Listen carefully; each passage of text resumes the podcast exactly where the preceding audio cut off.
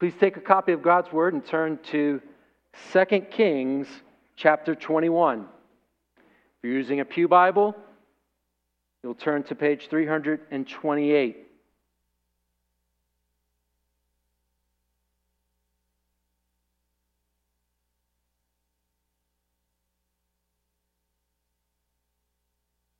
In our evening series here this spring, we're looking at the righteous kings uh, of Hezekiah and Josiah, their reign here in 2 Kings.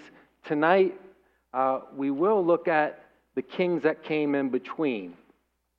And they were not righteous.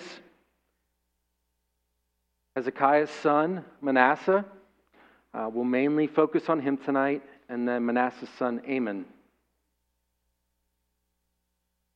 Manasseh's reign is from 697 BC to 642 BC. Scholars believe that part of that time, at least the first 10 years, he was co regent with his father Hezekiah. It's the longest reign of any of the kings of Judah, and he is clearly the most wicked king in Judah. So let us come to God's word tonight and ask Him to minister to us through His Word. Look with me now, 2 Kings chapter 21. Hear the Word of God. Manasseh was 12 years old when he began to reign, and he reigned 55 years in Jerusalem. And his mother's name was Hephzibah.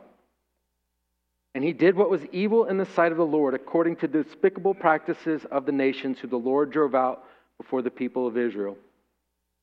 For he rebuilt the high places that Hezekiah his father had destroyed, and he erected altars for Baal and made an Asherah, as Ahab, king of Israel, had done, and worshiped all the hosts of heaven and served them.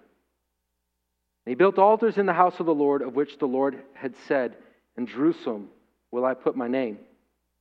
And he built altars for all the hosts of heaven in the two courts of the house of the Lord. And he burned his son as an offering, and used fortune telling and omens, and dealt with mediums and with necromancers. He did much evil in the sight of the Lord, provoking him to anger. And the carved image of the Asherah that he had made, he set in the house of which the Lord said to David and to Solomon his son, In this house and in Jerusalem, which I have chosen, out of all the tribes of Israel, I will put my name forever. And I will not cause the feet of Israel to wander anymore out of the land that I gave to their fathers, if only they will be careful to do according to all that I've commanded them, and according to all the law that my servant Moses commanded them. But they did not listen. Manasseh led them astray to do more evil than the nations had done, whom the Lord destroyed before the people of Israel. And the Lord said by his servant the prophets,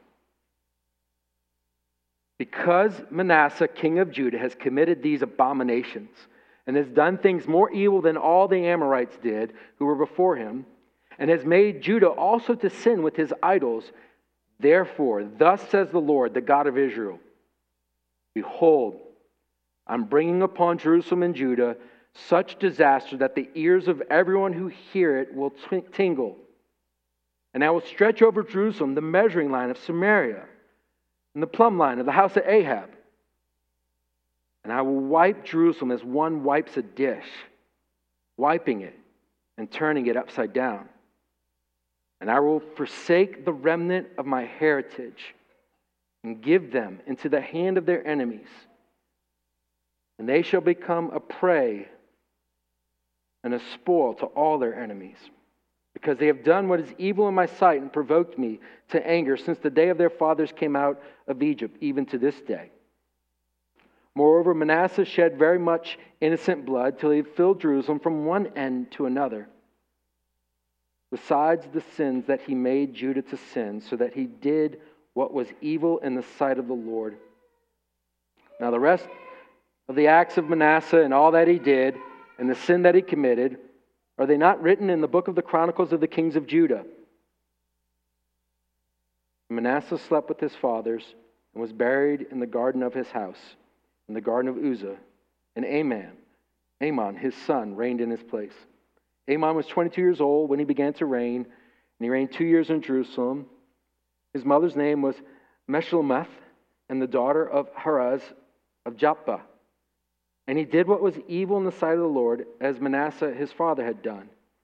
He walked in all the way in which his father walked, and served the idols that his father served, and worshipped them. And he abandoned the Lord, the God of his fathers, and did not walk in the way of the Lord. And the servants of Amon conspired against him and put the king to death in his house. But the people of the land struck down all those who conspired against King Amon. And the people of the land made Josiah, his son, king in his place.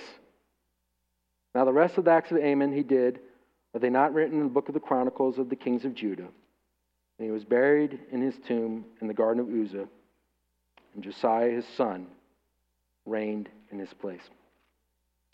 Amen.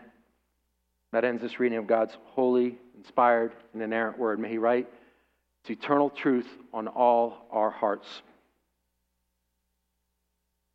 Roger Ellsworth tells a story of a student who once went to his professor and complained about his low grade on his paper. And he said, I did not deserve this grade. And the professor said, I know, but we don't have any lower grades to give you, so that's the one I gave you. Well, that's what we have here at Manasseh, isn't it? Of all the kings of Judah, he is the only one that his sin is included in his obituary, which we just read in verse 17 of chapter 21. The author of Kings here is presenting a clear case, laying out the evidence that Judah's guilt was such that they righteously received judgment and exile, which happened in 586 BC. The writer's demonstrating that the people, along with the king, were exceedingly evil.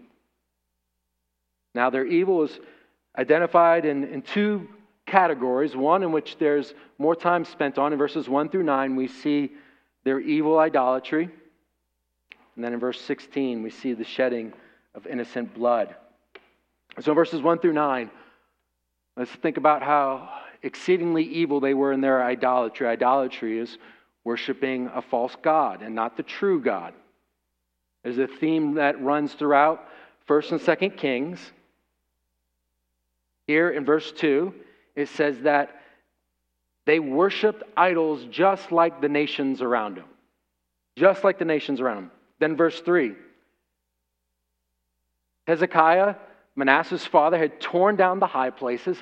High places were where those who didn't know the true God, they thought you would go up on a mountain and be closer to the deity and they built altars and places of worship. Hezekiah tore them down during his reign. His son rebuilt the high places. And then again in verse 3, he reintroduces and, as order of the state, allows for and promotes and institutes Baal and Asherah worship. Now, Baal and Asherah worship, it was uh, a, a trap for the Israelites. This is supposed to be a fertility god. And so there was a, a carnal attraction to the practices of a fertility god, but also there was a practical draw to a fertility god because you wanted crops to grow. And so we don't know exactly what an Asherah pole would look like, but we can imagine that it was obscene.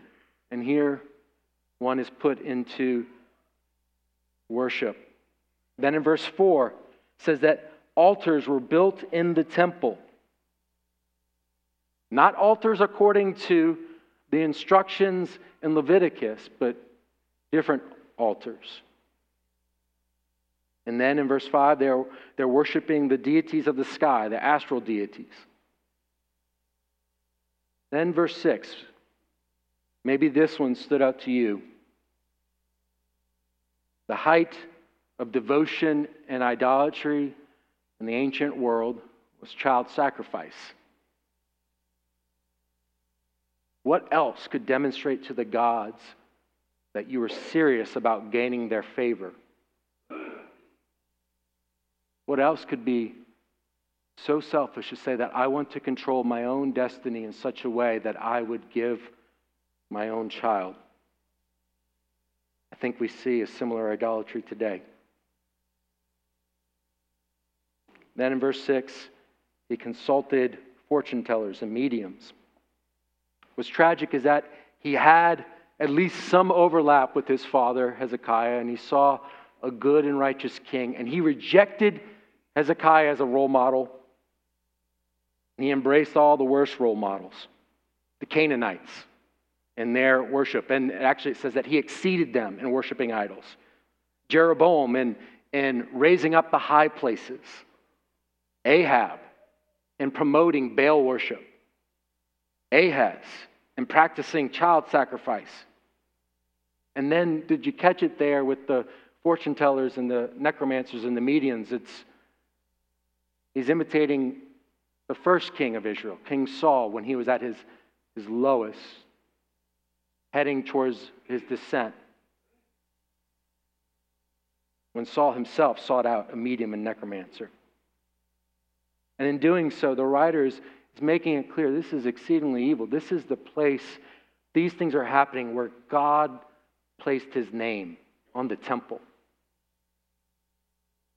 The temple, where God's presence dwelt, where the Ark of the Covenant was. So much of what we thought about this morning. The place in which atonement was paid, the place in which prayers were received the place that represented God's presence and his promise. Now idolatry is replaced. But it's not just the idolatry. In verse 16, look back there with me. It said, Moreover, Manasseh shed very much innocent blood till they filled Jerusalem from one end to another. There's hints of it throughout the passage, but here we see that the majority of the people are not resistant to Manasseh and his his ways. They're following with him, they're following his lead.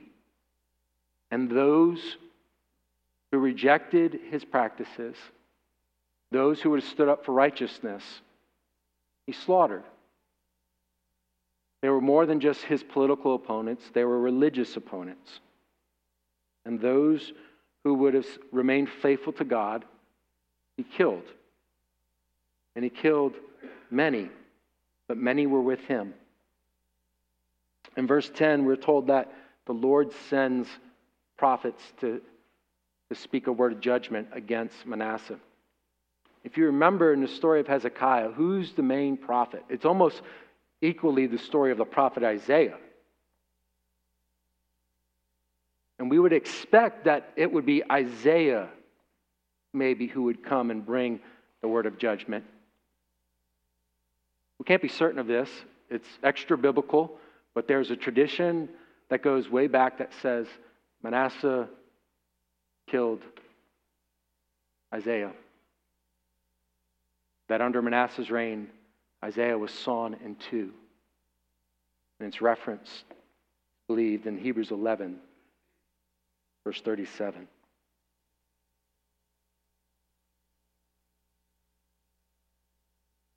Tonight, in our congregational meeting, we're going to vote on elders and deacons. There's a warning for leaders in the church. There's a warning for congregations in choosing leaders. Choose those who are committed to holiness, submitted to the Word of God.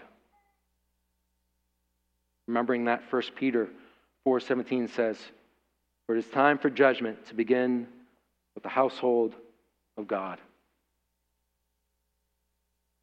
Consecration, devotion, faithfulness, holiness.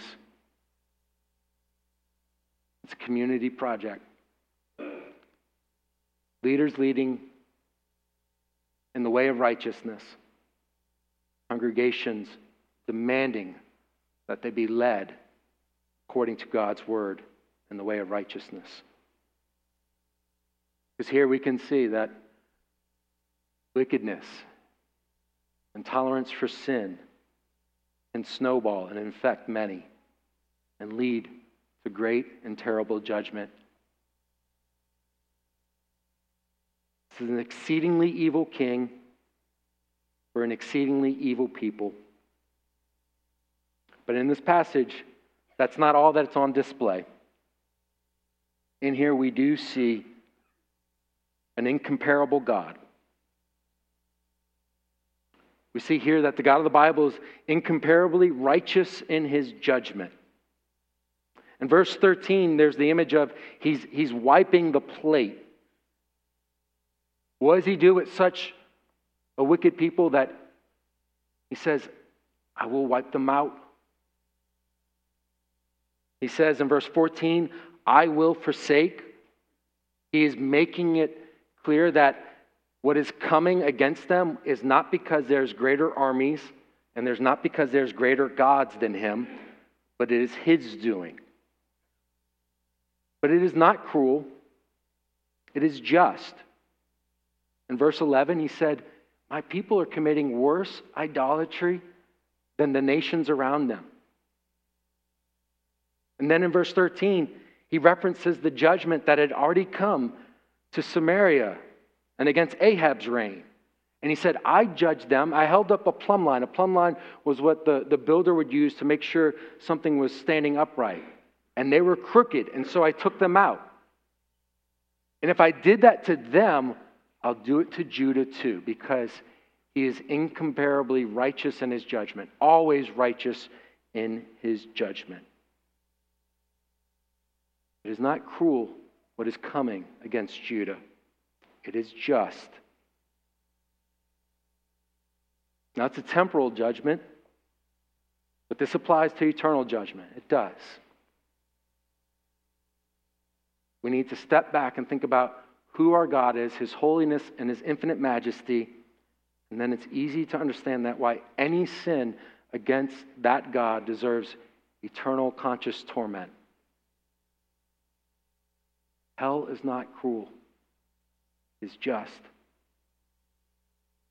But particularly this language of giving over and I will forsake, the Lord hints at that even in that judgment being meted out, He has designs for it. In Deuteronomy 30, when the curses for breaking the covenant come, the Lord explicitly says, in order to get their attention. I'm paraphrasing. It's the purpose of excommunication, of disciplining and removing, in a sense, forsaking, in order to get someone's attention that they may be recovered.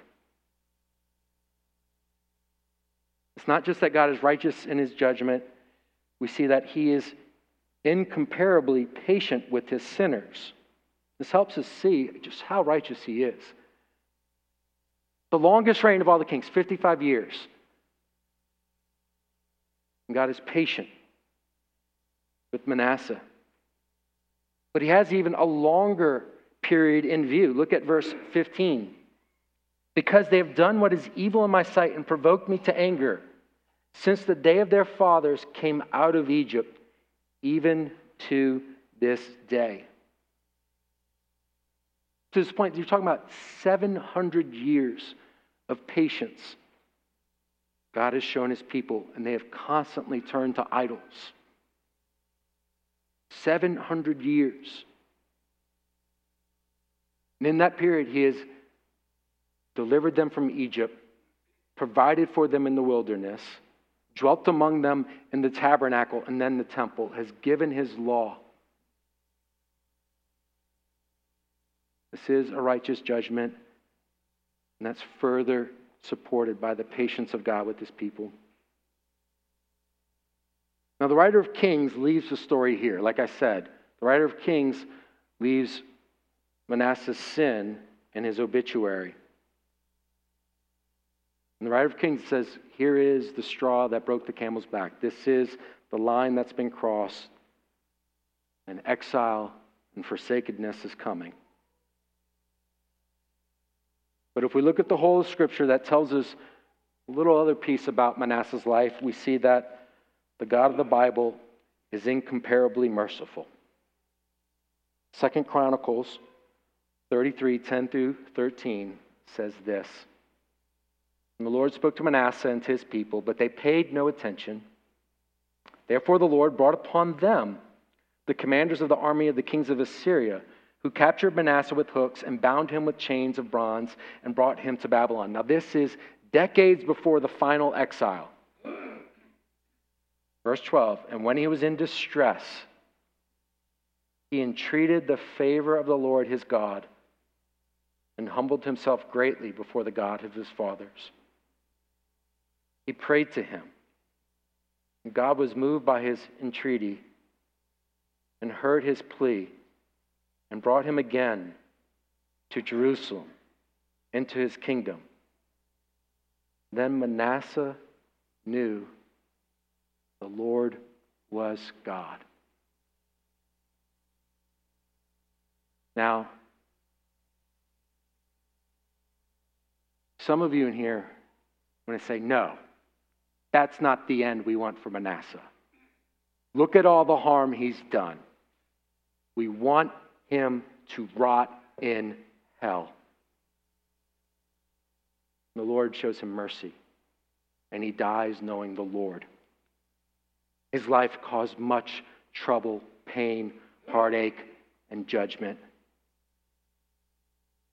And at some point, when he himself is afflicted, and when he himself is carried away, maybe it was then that he stopped wanting to be like Ahab and Ahaz and Jeroboam and the Canaanites.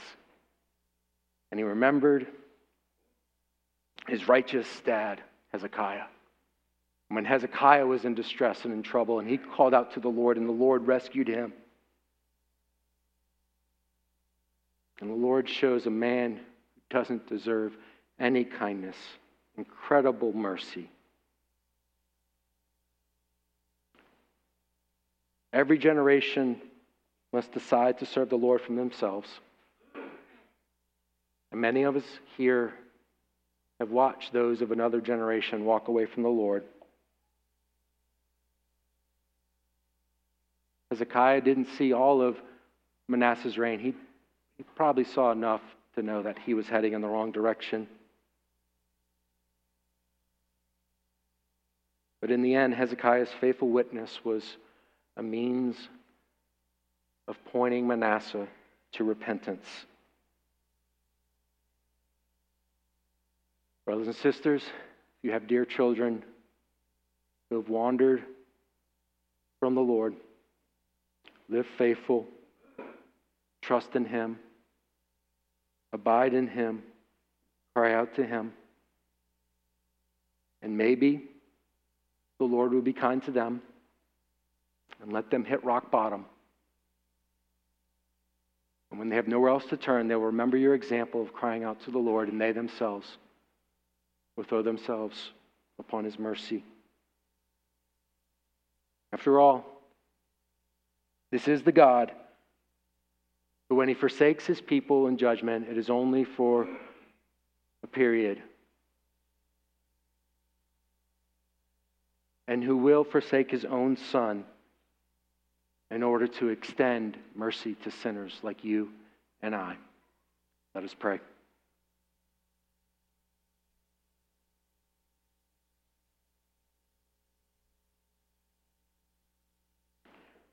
Our Lord, this is, Lord, a disturbing passage. Lord, it is the wonder of the good news of the gospel that no sinner is beyond the reach of your mercy and grace. And that if you could show mercy to someone like Manasseh, who offered up his own sons and burned them on altars to false gods, then you can save sinners like us. May we receive this word with faith and with love. May we lay it up in our hearts and may we practice it in our lives. We ask in Jesus' name. Amen.